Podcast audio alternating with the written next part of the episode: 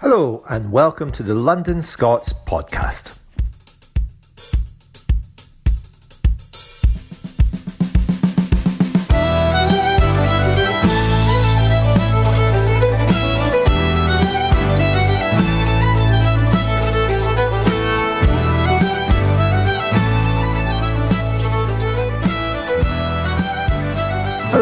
Welcome to London Scots podcast, where we have a chat with Scots who have made it to the big smoke.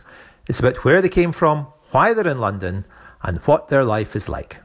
We won't solve the mysteries of the universe, but we hope to capture a slice of life and have a bit of a laugh along the way. My guest today is the uber talented Colin MacIntyre, who also performs under the name the Mull Historical Society. He's a novelist, a playwright, a singer songwriter. I could go on, but let's hear it from him. Colin, where did you come from and how did you end up in London? Thank you. I come from um, the Isle of Mull. So I come from Tobermory and Isle of Hull, Isle of Mull in the Hebrides and moved to London probably about 12, 15 years on and off, but really the last kind of dozen years pretty much permanently. What took you to London? I'd met my now wife back then. She lived in London. She's a New Yorker, but she'd moved to London. And so that's where um, I'm going to move to be with her. But I suppose a lot of what I was doing was coming out of London in terms of the label I'm with and manager and etc. But I, I didn't really need to be in London sort of professionally, if you like. But in some ways, it's sometimes it's kind of helped that I'm closer to that kind of community. But yeah, so that was the reason. But but really, that, that was the, the main reason I moved down. Oh, brilliant. Well, it's, it's nice to hear a, a, reason for love coming through in this. Normally, it's jobs that take people to London. So that's lovely. And what were your first thoughts when you moved to London? Well, I think at first, which is why I'm sort of a little vague on the exact time I've been in London, but I've moved from Mull, from Tobermory to Glasgow, and I was at uni there, and that's really where I got my music going. And so Glasgow is a kind of second home, and then to London. And initially, I suppose I was still flitting back to Glasgow a bit and I was touring constantly, you know, probably I was in some ways I didn't really feel I was really in London. You know, I was Yeah. And I think at first I would find myself going around places, you know, whether it was in Soho or wherever I was in the centre of London and and even now I'll sort of see places and think, oh, that's where I did that, or that's where I did that bit of promo or that interview or that TV or radio or and gradually at first I was sort of living a little bit out of a kind of bin liner. We do things a bit weirdly in Mull, I'm not sure, but we had a proper bag as well. But I was touring constantly. So I never felt I was kind of permanently engaging with London, you know. Yeah. So I would say more, you know, second sort of proper longer stint, as I've explained, I feel much more, you know, I've got more of a community and getting out and doing things. And we live and and the last sort of five years we've moved to we're just by the river. So I think probably coming from water, that's quite nice to have that. And I think that again has made London just I just feel there's a bit more space to look out on. I've always liked being by the river anyway, even when I wasn't living there. And the Thames kind of just seems to open out a bit more, just mind wise, and also maybe it's a bit more not quite where I grew up, but with where I grew up.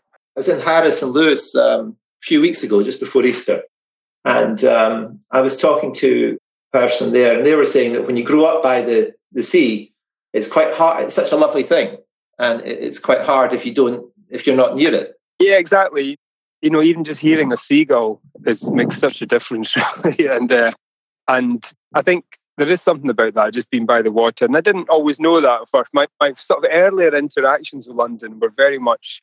I'm in kind of West London now, but was very much coming down to kind of Camden, Archway area. I had friends and also my cousin, same age as me, same class at school, and, and he was in London before me. That's where he was as well, in that kind of Camden area. So, and then coming down to play, you know, a lot of the, some people will be familiar with places like the Water Rats or Dingwalls or um, the Monarch or Dublin Cap. So I think sometimes that feels, even now, if I go over and visit a sort of friend in that area or if I'm in that area, just made my new album, uh, Wakelines, the new Mull album, with somebody from that area, Bernard Butler. So actually, sometimes when I'm in that sort of part of North London, I feel a bit more, oh, this is London, just because I kind of associate that with my first interactions with London. You know, go down to play those type of venues that I mentioned that are very much a record company haunts. So it's funny, even now, you know, I'll sort of feel I'm in those ballparks, I'll think it's a bit more built up than where I am now. Feels a bit more like, oh, this is, yeah, this is, because it's still sort of something about the sort of Scots being in, I don't know, there is that part of North London coming into King's Cross and the train and Euston, and there's something about sort of, I think, I, I know that been said to me before, even about Glasgow. The, Heb- the Hebrideans quite often are in the kind of west end of Glasgow because it's the kind of first part you hit something about that. You know, I mean, not like a Scottish person can't live in South London, but I'm sure there are some. But the fact that you sort of there's something about that area of North London, Camden, and the sort of music scene around there that, particularly then, you know, kind of early noughties was quite a maybe it was even a bigger thing, you know, than it is. Yeah. So I sort of connect with that, you know. But yeah, mm-hmm. but where I am now is nice with the river. But I also like dipping into other parts and and interestingly making this most recent album I was crossing London every day, you know, going from sort of West London to kind of Crouch End, North End London, where Bernard lives, and and it was actually quite nice to kind of engage with the city that way. And you know, mm. I think probably by now I've taken in lots of bits of London. I've made videos in London. I've, I've dressed as a rabbit, a Walthamstow dog track for one of my watch uh, early videos, watching Xanadu as a single. Um, so I feel like I've sort of also my music has taken me here as well, and I, had an impact on the city in terms of me, in terms of actual there's places that I've got quite strong memories from my kind of music journey to date as well. And, and has it uh, just developing that? Has it? Um, do you think it's really influenced your music? But in terms of uh, well, yes, has it influenced your music in terms of where your inspiration that you're drawing from to write? Yes, definitely. I think um, you know even more than I probably sometimes can verbalize at the drop of a hat. I mean, I think the music I've made, you know, the album before or a couple of albums before this one was called City Awakenings. And that was very much, as much as I come from the Hebrides and I call myself after my island and I'll talk with anybody about Mull as long as you want. But having said that, that's always with me. You know, even if I'm standing now in London, as I feel like I can always tap into where I came from, whether it's music or in my writing. Maybe an island, you know, a community that's cut off, maybe that even accentuates that that sort of sense of belonging. And and a lot of the work I've been doing of late has been on this kind of theme of sort of home and how it travels with you. And in my case, how an island travels. And so uh, that's kind of with me wherever I go. But but you're right. There's definitely something about whether it was Glasgow and now London, how those cities have influenced me. And, and with that album, the one I mentioned, City Awakenings, actually I just wanted to kind of give a nod to that, you know, because mm-hmm. the city, coming from where I grew up, you know, we didn't have a cinema, didn't have record shops, didn't have, you know, a lot of the things that you would get in a town or a city. And I think Glasgow and London have both given me so much in terms of. I mean, I remember first arriving in, in London and just sort of feeling like um, somebody sort of turned a radio on in my head or something. I just felt even on the tube, on the buses, it just kind of there's something about transit as well that I really like, you know, and, and I love being on underground and that actually inspires me. I don't know, I don't know if it's because I didn't grow up there. I actually feel I'm in a kind of movie sometimes, or particularly, mm. you know, if I've got music on, or even if I've got my own music on in the headphones, or I'm working on, particularly recording, as I said recently, sometimes you'd have mixes coming home and I'd listen to it. And there's something about, you know, even uh, Bob Dylan said in his Chronicles book that any form of motion is good for creativity, even just putting one step, one foot in front of the other. So I think there's something about the urgency of cities and just the, the mass of people. And the, the I, I think for me, the big thing is just being an observer. That's really how I make the music and write the books that I do. It's just quite often it's come there's things come from a lot comes from inside you but a lot comes from what you're kind of observing around you and there's certainly plenty to observe in london you know just the people watching and in london being so many kind of villages under one roof as well like that you know that's why i mentioned earlier about the contrast of camden versus kind of west london but i quite almost not every saturday but a lot of saturdays with a family we kind of head up to notting hill and Portobello Road and the market, and we have kind of our routines that we do, and I, and I love that. I love also just walking Portobello Road on a Saturday and, and experiencing the kind of buskers and rough trade records is up there, and and actually just performing in London has been so much fun over the years from discovering lots of different venues. And then probably, as I said, at least three out of my eight albums I've made in and the crowds, if you compare your, your crowds to, to the ones, um, I mean, it's probably, it was a different time when you were in Glasgow, but um, performing there to, to performing in London, you, you find people are pretty much the same and, and, and worldwide, where you, you have toured with yourself and, and all these other lovely acts like REM. Yeah. You find people are pretty much the same wherever you go, or, or is there just somewhere you just go, my God, we're never going back there? I think everywhere you just as you the longer you do it as well you just kind of try and approach everything just as a new experience and london you know at first i remember first touring and having the tour bus and my first ever tour was um, supporting elbow and then the strokes on their first ever tour and that actually started in london you know and i remember by then i had a tour bus you know because i'd done a couple of tours and Dingles out. We were both on rough trade at the beginning, so that was the connection. And they had a transit van. And I remember them running onto our tour bus outside the venue in Camden and just thinking, you know, and they were like little boys, really, you know, looking at this tour bus. And, and within about two nights, they had a tour bus as well. So they were clearly on a path. Many tour buses, probably. But lots of great memories of London. And the audiences, you know, so those early days you would learn, you know, just going around the country and seeing lots of places I'd never seen. And that's been the great thing about music for me is it's taken me places, you know, and experiences. And I would say London audiences um, sometimes get a bit of a bad reputation for maybe, you know, London having so much choice and just being the metropolis it is. It's less, maybe less personal. Or, but actually, I've always loved playing lots of different places in London, like Shep, uh, Bush, Shepherd's Bush Empire, the one you mentioned with REM was first time I played Brixton Academy, so such fun to, to be a guest of them. I've still got a bottle of uh, nice uh, Châteauneuf-du-Pape from uh, from REM that I still haven't opened. Very nice. Hey, Colin, I wanted to ask, who is the best parties? Anyway, who's the best after gig parties? Well, I mean, that tour with the Strokes was just such fun, and whatever you know, and it gathered speed wherever we went, you know. So it just uh, there was lots of parties then. But the great thing about London is just the opening hours as well. so you can always find a good place to go. My next gig is in London. It's on Thursday, 23rd of May, and that's all Shepherd's Bush. So, um, and that will have, I'm doing it with the kind of stripped back with strings, but with Bernard Butler, who people will know from founder of Suede and McAlmont and Butler, and you know, produced loads of people along the way. So it's real fun to have Bernard to have made the album with him, but also have him touring and on stage in London, and he being, you know, a Londoner, very much born and bred. So that's going to be fun. He jokes he's from the Haringey Historical Society. We're joining forces for one night organizing. and so, yeah, that's Bush Hall, which is again talking of audiences and sort of nights to remember. That's where I launched my second Mull album, Us, actually there. Uh, and played there a few times, and it's a kind of nice sort of older theatre in West London. So, so yeah, I mean, it's it's uh, it's given me a lot as well, London. It's it's inspired me. I just um, talking about that album, which I was listening to last night, and, and it's really lovely to to listen to it. And, and the is it the song about your father bringing back the electric guitar? Yeah, that's uh, called Fourteen Year Old Boy. Fourteen Year Old Boy. Actually, talking about that transit, that journey across London each day, I was kind of writing my memoir, which came out last summer called Hometown Tales.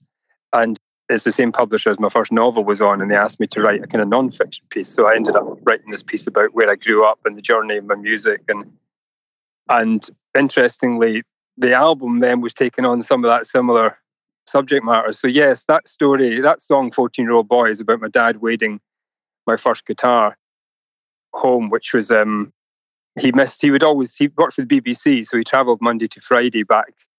Monday away to the island, Friday mm. back, and um, he'd missed. He always he was always running late, and he missed the ferry. And my uncle picked him up on a sort of clam fishing boat.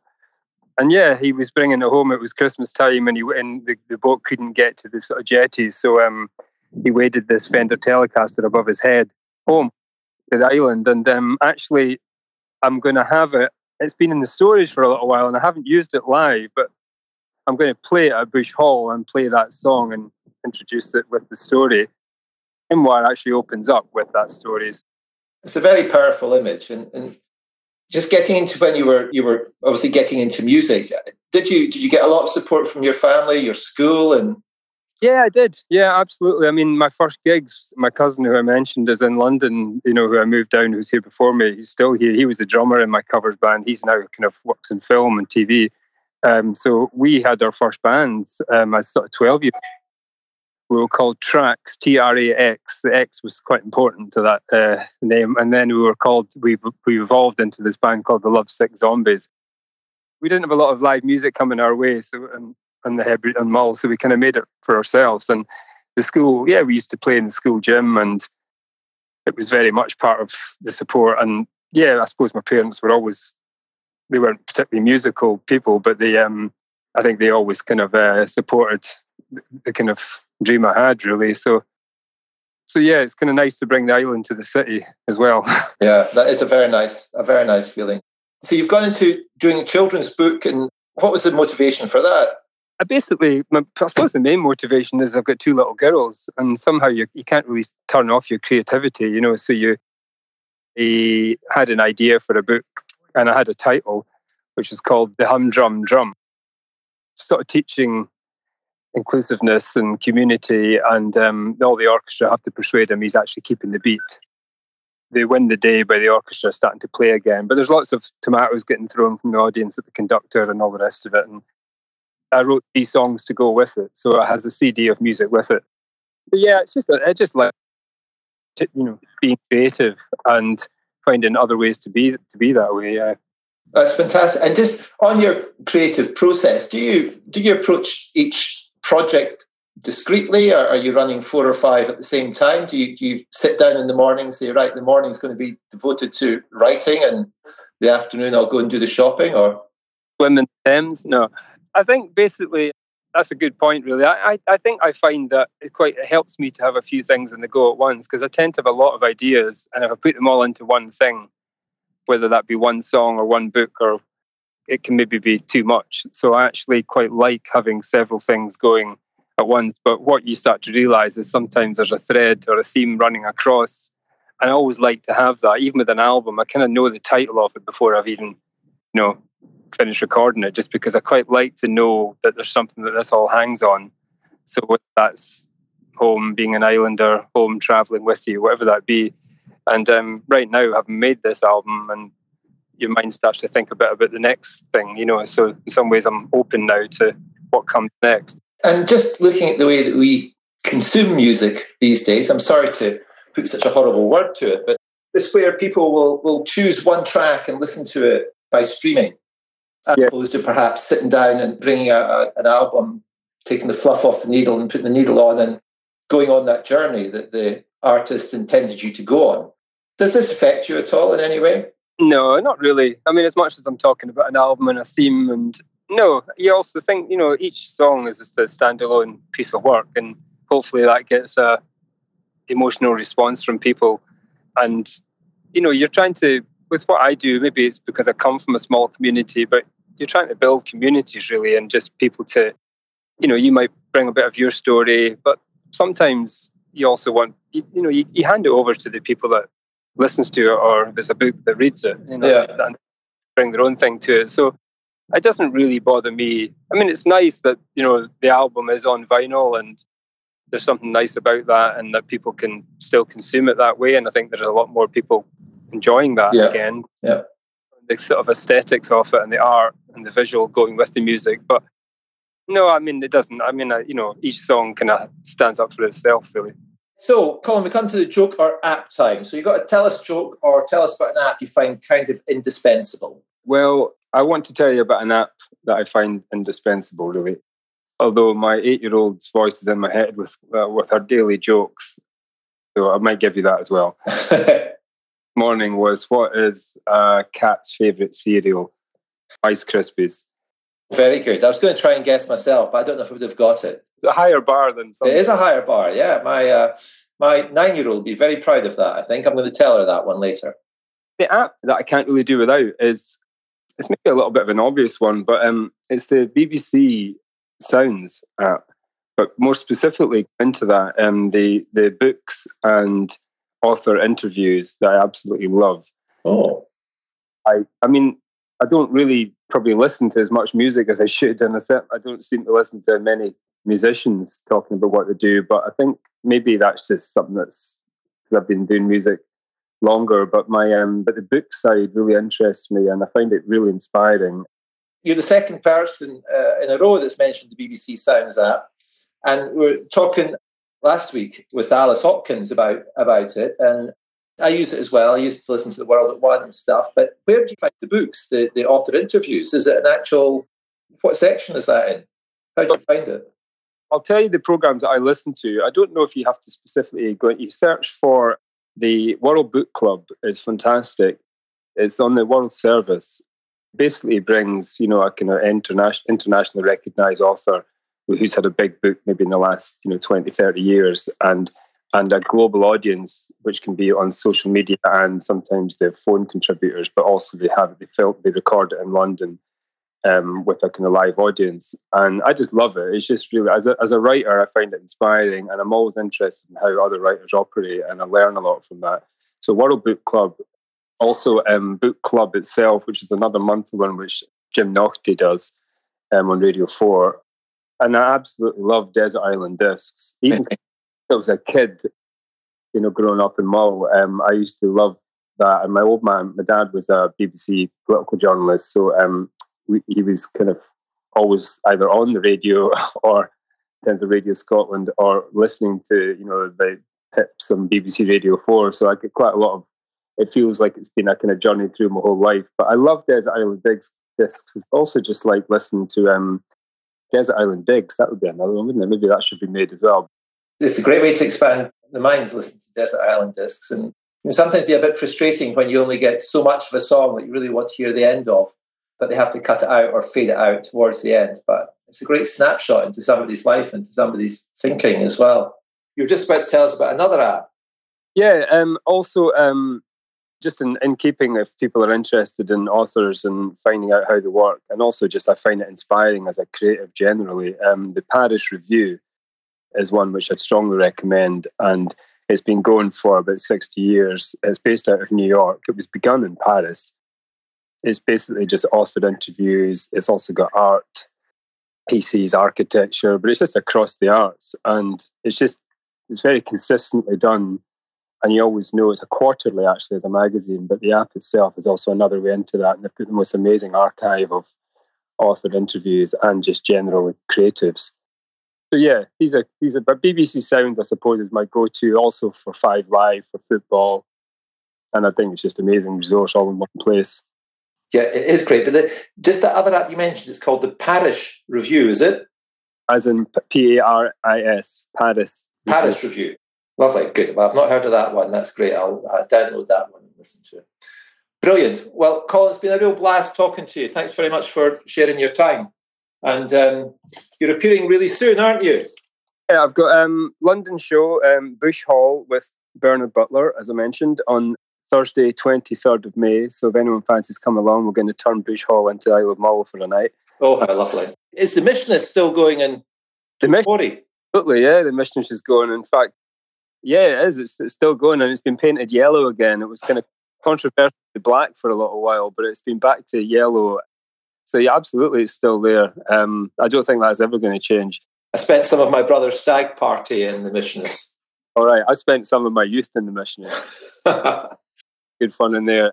And I should mention, Ed, as well, if you're Edinburgh, I've got a, I'm just announced today actually playing um, Edinburgh Fringe again with Bernard Butler, um, Mull Historical Society on Friday, 30th of August at the Mash House. So um, you're welcome to come. Friday, the 30th of August, that sounds great. And whereabout is it? Mash House. M A S H, the Mash House. Oh, the Mash House, perfect. Brilliant.